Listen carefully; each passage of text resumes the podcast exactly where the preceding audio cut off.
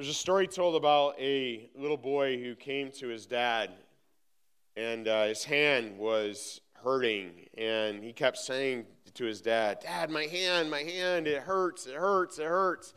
And uh, and and dad is like, "What? What is going on with your hand? What is wrong with you?" And uh, and he oh, he took his hand and he showed his dad, and his dad began to look at his hand, and he noticed that his hand was was gripped super tightly and uh, he noticed that the little boy had had a marble in his hand and he was holding on to it really really tightly. And the dad said son why don't you just let go? And the little boy said dad i it's it's mine. I don't want to let go. I don't want to let go. It's mine. I found it. I don't want to let go because i'll lose it or somebody else will take it or whatever, something's going to happen and I'm not going to be able to find this marble. And, and Dad, I'm, it's mine. I don't want to let go. Well, son, if you would just let go, the pain would stop. If you, if you just let go and give it to me, I'll, t- I'll take care of it. I'll watch it, I'll watch over it for you. I'll, I'll stick it in my pocket and, and hold on to it. And he's, and, and so the little boy is sitting there and he's thinking, and his, again, his fist is closed around this marble and he's holding on to it so tightly. And he continues to whine about his hand hurting. And he finally is like, okay, I'm going to let go. And he begins to let go of this marble that's in his hand. And almost immediately, as the marble drops into his father's hand, almost immediately the pain begins to subside and he begins to find relief and he begins to find joy in the fact that he is let go. You ever found yourself saying, It's mine? I don't want to let go. Anyone? Anyone? Just honest? It's mine. I don't want to let go. You ever thought that? You ever feel that? You ever, maybe right now you're struggling through that with someone, someone that you need to let go? Uh, maybe it's a child that uh, is graduating from high school. Maybe it's uh, someone that's going to go off to college, or maybe uh, you know they're going in the military, or or I don't know what. Maybe it's something that's in your life. Maybe it's unforgiveness. We've been talking about forgiving somebody, and I just, it's mine. I don't want to let go. I, I, am going to hold on to this thing. Can I, can I ask you, what, what is the marble in your life that you're clutching onto with your life and you're unwilling to let it go? Maybe it's a habit. Maybe it's something that, that is going on in your life that you're just not willing to let go. Can, can I just say to you, that's keeping score. That, that's keeping score in your life. If there's something in your life that, that you are holding on to, saying, It's mine, I don't want to let go of it, that's keeping score. And, and here's the reality of what we've been talking about for the last two weeks is that you lose when you keep score. You lose when you keep score. And, and interestingly, in 1 Corinthians chapter 13, again, the love chapter, talking about the love that we have for each other and the love that, that God demonstrates to us. And really, a really a, a description of God is, is this 1 Corinthians chapter 13, verse 5. It does not, love does not insist on its own way. So, so in essence, what you're saying is, it's mine. I don't want to let it go. What you're doing is you're insisting on your own way. You're not happy about something, and so I'm going to hold on to this. It's mine. I won't let go. It's not that you can't let go, it's that you don't want to let go. You want to continue to hold on to it. You want to continue to have control over it. I, I don't know about you, but, but I know um, that control is something that I, I know that I struggle with at times. And to be honest with you, I think as, as human beings, we as human beings struggle with control. We all have control issues. Um, and, uh, and, and again, what's that marble thing for you? What's that marble for you? You lose when you keep score. Would you, would you turn to somebody and tell them that? You lose when you keep score. Tell them that. You lose when you keep score. Now, internalize it. Internalize it. Again, I, am having you repeat this for a reason. I lose when I keep score. Now, you tell yourself that. I lose when I keep score. So, if that's true, then the question that we're looking at is how can I stop? How can I stop from keeping score? what we looked at last two weeks is we need to learn to forgive. We need to learn to forgive. Colossians 3, verse 13 forgiving each other as the Lord has forgiven you, so you must also forgive. This is something that is a practice, needs to be a practice in our lives as we interact with each other. Because guess what? We're going to hurt each other. We're going to let each other down. We're going to disappoint one another. In our relationships with one another, we've got to learn to forgive. And then we need to also learn to forgive in, ourselves. And, and really, what it is, is it's not necessarily forgiving ourselves as much as it is about accepting the forgiveness that we have through Christ. Forgive as the Lord has forgiven you. Have you accepted that forgiveness that He offers to you? He has forgiven you. Have you been willing to reach out and say, I accept your forgiveness? He died on the cross. He rose again. Why? Because of your sin, because of your sin, past, present, future. And He paid the penalty for it all. Have you accepted that forgiveness? So, number one, we need to forgive. But number two, I, want to talk about this today, and it is you need to learn to let go. Let go. If you would turn to Mark chapter 10. Mark chapter 10. We're going to start in verse 17. It's page 1268 in my Bible. I don't know if that helps you or not, but. Mark chapter 10. One of the Gospels, one of the Gospel writers, Mark, again telling the story of Jesus and his life. And uh, Jesus has an interaction with uh, a man who does not let go. And so, what can we learn from this man? Notice verse 17, Mark chapter 10. As he was setting out on his journey, this is Jesus, a man ran up, knelt before him, and asked, Good teacher, what must I do to inherit eternal life? Jesus said to him, Why do you call me good? No one is good except God alone. You know the commandments do not murder, do not commit adultery, do not steal, do not bear false witness, do not defraud Honor your father and your mother. And he said to him, Teacher, all these I have kept from my youth. And Jesus, looking at him, loved him and said to him, You lack one thing. Go, sell all that you have and give to the poor, and you will have treasure in heaven. And come, follow me. Disheartened by the saying, he went away sorrowful, for he had great possessions, great wealth. Jesus looked around and said to his disciples, How difficult will it be for those who have wealth to enter the kingdom of God? And the disciples were amazed at his words. The reason they were amazed is because they thought that anybody that had wealth was blessed by God and would easily be in the kingdom of God. So it was a big surprise to hear how difficult it would be for someone who actually has wealth to enter the kingdom of God. They're surprised by this. Jesus said to them, Again, children, how difficult is it to enter the kingdom of God?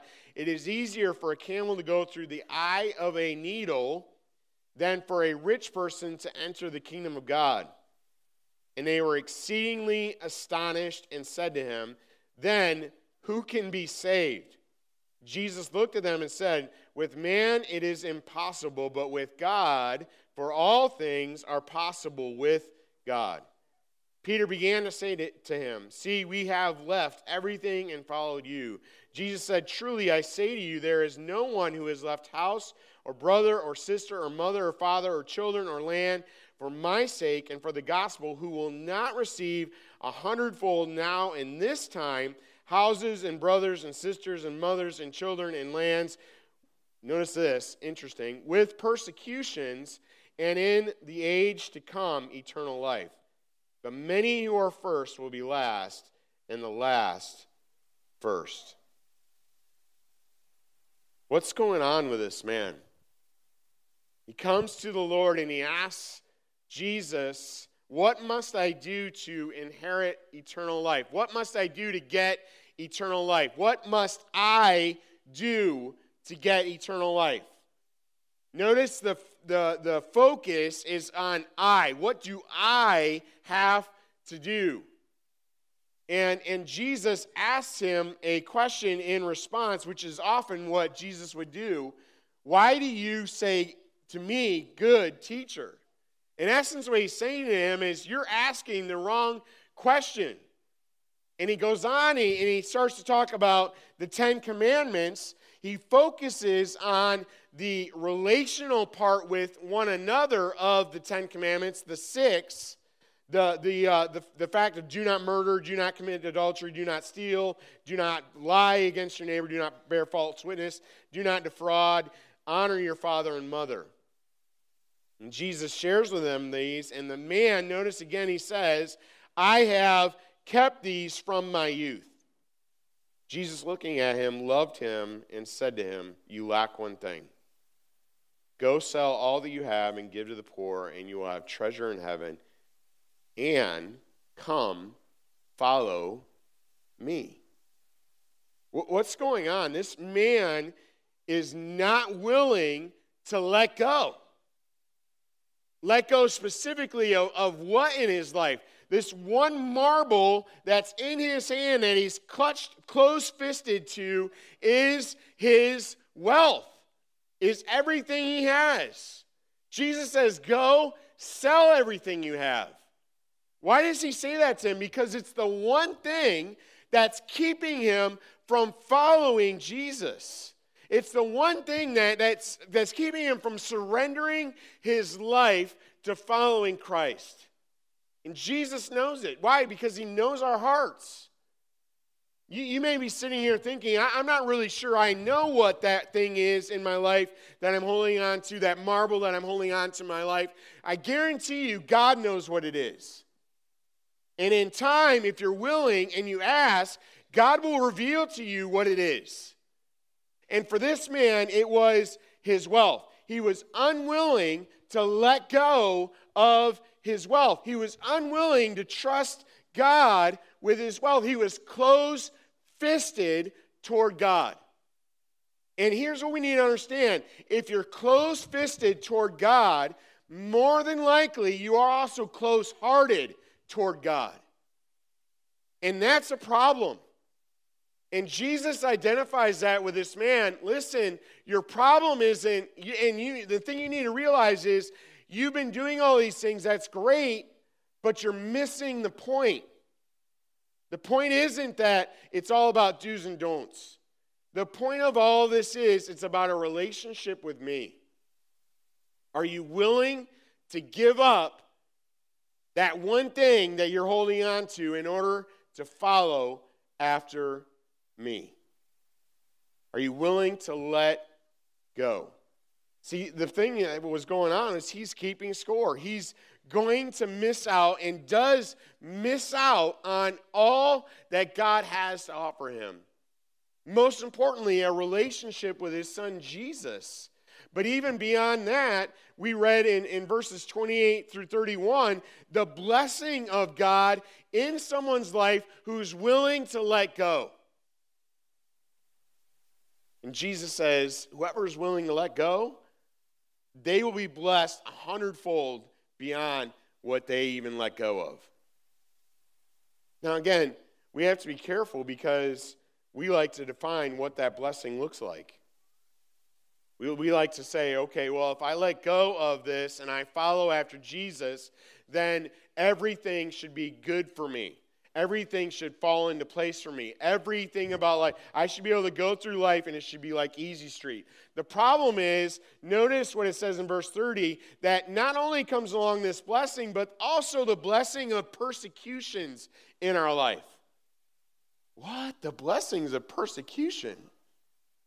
Yeah, the blessing of being persecuted for the name of Jesus. Because guess what? The Bible makes it clear that in this life you will have trouble. Blessed are those who are persecuted for his name's sake. Blessed are those who mourn. Go back to the Beatitudes. And, and, again, there's this whole idea of that somehow that that's not real blessing if we're suffering. That's not real blessing if we're being persecuted for the name of Jesus. When in fact, Jesus says that is actual blessing in our life. Why? Because you're standing up for me. Why? Because you're living for me. Why? Because people need, see in you something different. And that difference, they're, they're like, whoa, I I don't know about that, and they persecute what they don't know, and so following Jesus is not all that easy. And what's interesting is, is that in contrast, in, in verse 27, they looked at him and they said uh, that we've given up everything. Peter has said it, verse 28, I'm sorry. Peter began to say to him, See, we have left everything and followed you. That's true. The disciples left their jobs, they left their families, they, they left what they knew, they left where they lived, they left everything to follow Jesus. And they turn the world upside down. You and I are here today because the disciples were willing to let go. You and I are sitting here today because of what Jesus did through the disciples' lives and continues to do in our lives as an extension of that discipleship in our own hearts and our own lives. But guess what? You look at the disciples' lives, you, you read about how their lives ended. It wasn't pretty. It was not pretty. But guess what? They were willing to let go of even their life in order to follow Jesus. And God blessed in their life abundantly more than they could even begin or imagine.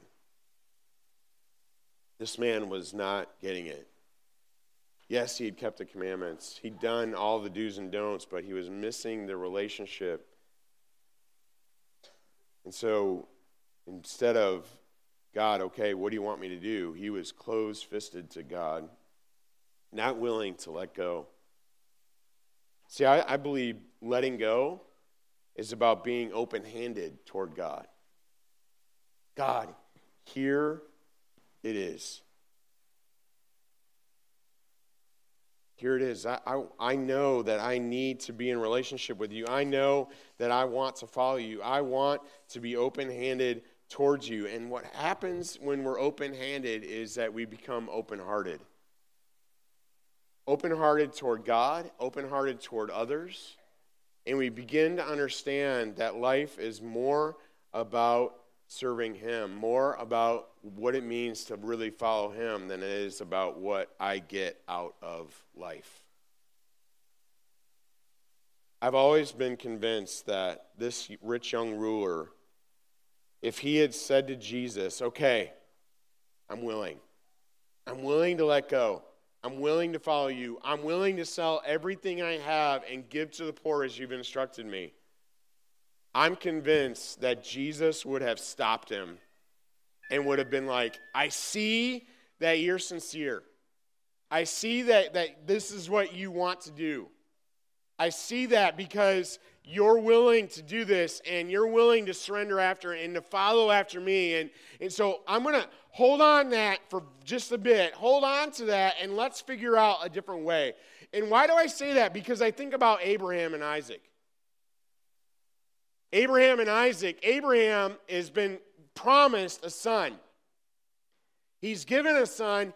God says to him, Sacrifice your son for me. Take him up on top of this mountain, and I want you to sacrifice him as a living sacrifice unto me. And he, he takes his son And he goes up to that mountain, and the Bible describes it in Genesis that he's about to thrust the knife into his son when God stops him and he has provided another way. I see that you're sincere.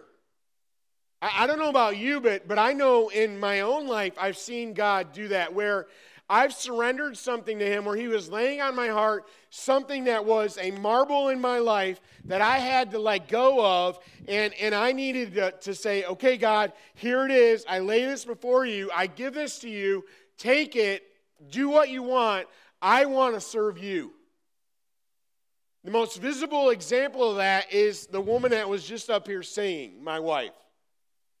As, and I've shared this before. When she and I were dating, we were engaged, we both felt not, we, we, we weren't even praying about it together. We were just thinking about our relationship and serving God. And God laid on our hearts at separate times you need to lay down that relationship, be willing to let go of that relationship if it means I'm not going to serve Jesus. If, if Daisha and I getting married means that neither of us is going to serve Jesus and all we're going to do is seek after self, I don't want it. And he, do you think that was easy? That was one of the most difficult things I've ever had to do in my life. But praise God, we let go of it and He gave us our relationship back. And now we're going on 28 years of being married. And I praise God for that. Thank God for that. But but I'm not going to sit here and, and say to you, it's a guarantee that if you let go of something, God will give you that thing back. Because again, we, it comes back to those verses 28 through 31. We have to be careful about how we define God's blessing in our life. Because here's what I believe if God had directed me, which I believe He did, to say, you know what? If being with Daisha means that you're not going to serve me, then I don't want you to be with her. I want you to let her go. Here's what I'm confident of that he would have brought somebody else in my life, if that was his desire, that would have been in line with his will, and, and God would have worked it out. And for me, I was, okay, I'm willing to do that. I'm willing to do that. I don't get to define how God blesses me in my life. Now, there's a lot of Christians that'll tell you that's exactly what you get to do. You get to tell God how He's going to bless you. I don't know about you, but that sounds extremely arrogant to me. And, and I don't know about you, that sounds really godlike to me. Like, what? What? I am not God. How do I get to tell God what he's going to do. I don't. What I get to do is trust him. What I get to do is obey him. Good old song, trust and obey. Trust and obey, for there's what? No other way to be happy in Jesus but to trust and obey. That comes by letting go. That, that comes by those things that you're saying, no, that's mine, and I will not let that go. I had a friend in college who, who really felt like God was leading him to go to the mission field. And, and, I think I've shared this before, and if, if I did, I will. I'm going to do it again, probably do it 100 more times. But this buddy um, had a music collection that was massive. Um, all kinds of music, uh, all kinds of music, and and he really felt strongly that he was holding on to that, and that that was causing him not to focus on God because he was so focused on music. And so I remember at that chapel, where he, I mean, he turned to me and said, Jay, I need to get rid of all that. I'm like, okay, what do you want to do with it? And, and it went through his mind, ah, you know, I could take it to a store and I could sell it and I could whatever, get some money out of it. And then he and then later on that night, he was like, he came to my dorm room with two hammers. I'm like, are we building something? What's you know what's going on here? I know you want to go to the mission field, but seriously, like like right now? Um, and uh, he's like, Jay, I, I want to take these things out back, and I want to smash them to bits. Sweet, let's go.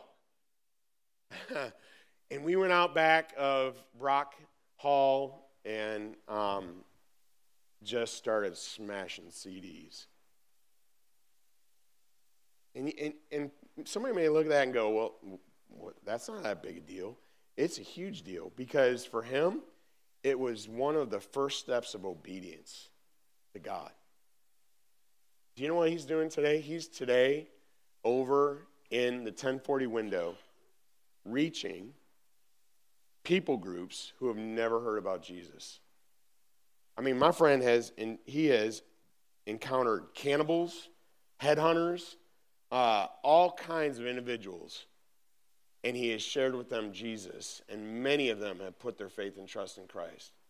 His vision, he believed God had called him, was always calling him to go to the 1040 window and to make a difference in the lives of people. And he's still there doing it today. That one act of obedience was a step in a long line of acts of obedience that has gotten him to where he is today.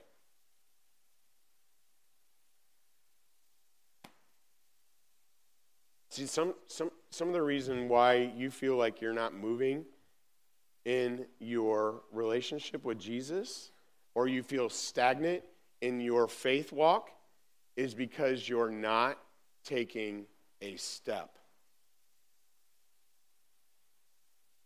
You're not taking a step. And the reason I know that is because you're holding on to something and saying, It's mine. I'm not willing to let it go.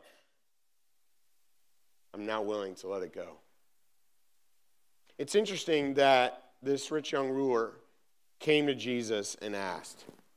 Can I just say that was the best move in his, in his life, honestly. And it's the best move in our life.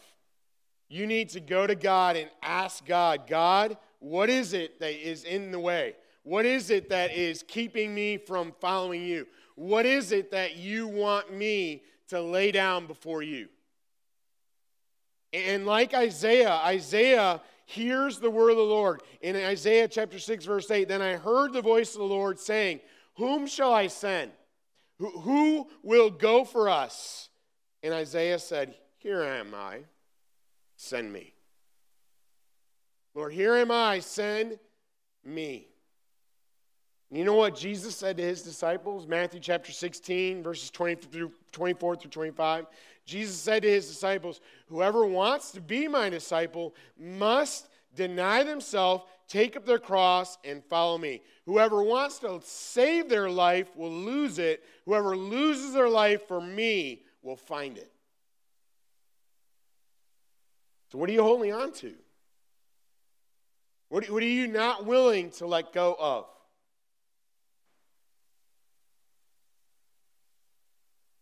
Ask God. God, what is it that I need to let go of? What, what is it that, that I need to surrender to you? And that is and really where the crux of the problem lies. Because this man asked Jesus that, and he didn't like the answer. He was not willing to let go. He was not willing to surrender this area of his life. His money was more important to him than a relationship with Jesus. And it kept him from serving God. I, I don't know what it is for you. I don't know what that marble is that you're holding on to in your hand, but I want to encourage you that if you let it go, God will take it.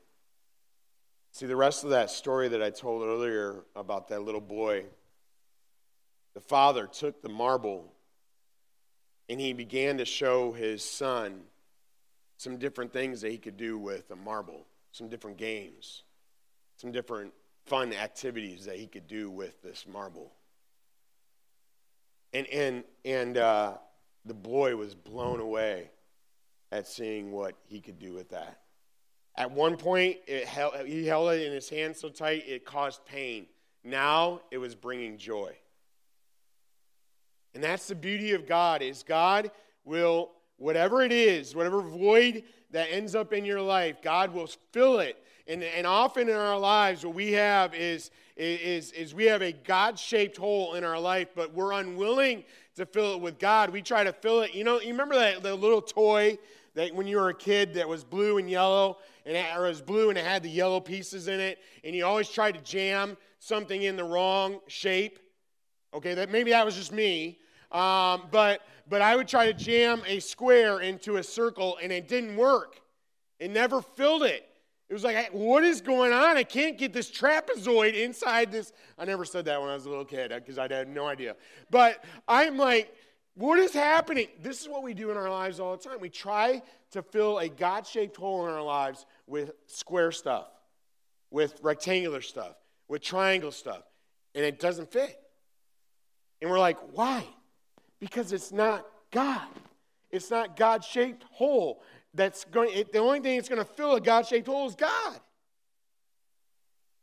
And, and, and when you want to talk about letting go, John 3 16, God so loved the world that he let go of his only son, Jesus, to do what? To die on a cross to rise again so that you and I might believe in him and have eternal life. You want to talk about the ultimate letting go? God did the ultimate letting go and letting go of Jesus so that he would pay the penalty for our sin, for our life.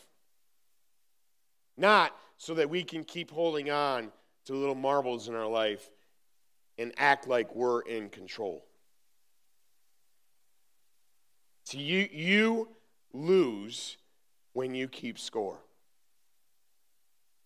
Are you, are you ready to stop? Are you ready to stop keeping score? Are you willing to let God have control of your life? Here's the thing I'm not going to read it, but you go back to it, and I'll make reference to it. Ephesians chapter 3. Please read it. One of the verses, Ephesians 3 20 and 21, says that he can do immeasurably more than you can even ask or imagine, according to the Spirit that's at work within you. Think about that. He can do more than you ask or imagine. Wow. So are you willing to let go? Listen, you prayed earlier and asked God to speak to your heart. I'm asking you a follow up question. What did God speak to you about today? Would you be willing to share that with somebody? Would you be willing to say, you know what, I'll share that with somebody? And right now, can I just encourage you, get your phone out, text somebody, be like, hey, I've got, I'm sitting in church and I got something that God's talking about. I want to share it with you later. Please make sure that I do um, you know, or something, anything. Let them know that you're that God is speaking to your heart. If you need some practice with that, or you want to practice on somebody before you uh, hit out in the real whatever, um, you, my number is on the wall. Feel free to call me. Feel free to text, whatever. I would love to interact with you about it. Hey, would you just uh, bow your head and close your eyes? What's that marble that you're holding on to? What's that thing that you keep saying, oh, this is mine. And I'm not going to let go. You sure about that? You sure you don't want to let go?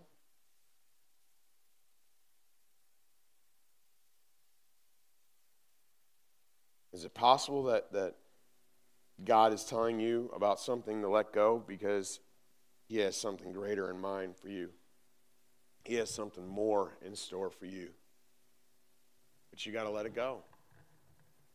I don't know what it is. It could be something as, as crazy. I, I mean, in my life, it was Diet Pepsi. Like, I had to let go of Diet Pepsi. I love Diet Pepsi. Like, I was drinking Diet Pepsi like it was water. It's crazy. But the effects that it was having on me, I knew it was bad. And God just started to work on my heart, let go of that. I did. Three years ago, I let go of it. I haven't drank Diet Pepsi since, and I'm really thankful for that. That, that sounds crazy, but it was what he was instructing me at that time to let go. I was holding on to it. Like, I am not letting go of Diet Pepsi. That's just something simple, something, I don't know. I don't know what it is in your life, but what I do know is God wants to take it. Hmm. Cast all your cares upon him because he cares for you. God, thanks. Thanks that you love us. Thank you that you um, you did the ultimate letting go. You let go of your son. You even turn your back on your own son so that we would have a payment for our sin and so that we could have eternal life with you. God, there's someone here that the letting go that they need to do is, is of their unbelief. They've just never put their faith and trust in you. I pray, God, right now, right here, this moment, they would put their faith and trust in you. God, if there's something else that, that is standing in the way, Lord, I pray that they'd be willing to ask you to help them to let go. God, thank you for your love. Thank you for your son, Jesus. Thank you for what you're going to do in our lives, through our lives, and what you have already done. We give you praise. In Jesus' name.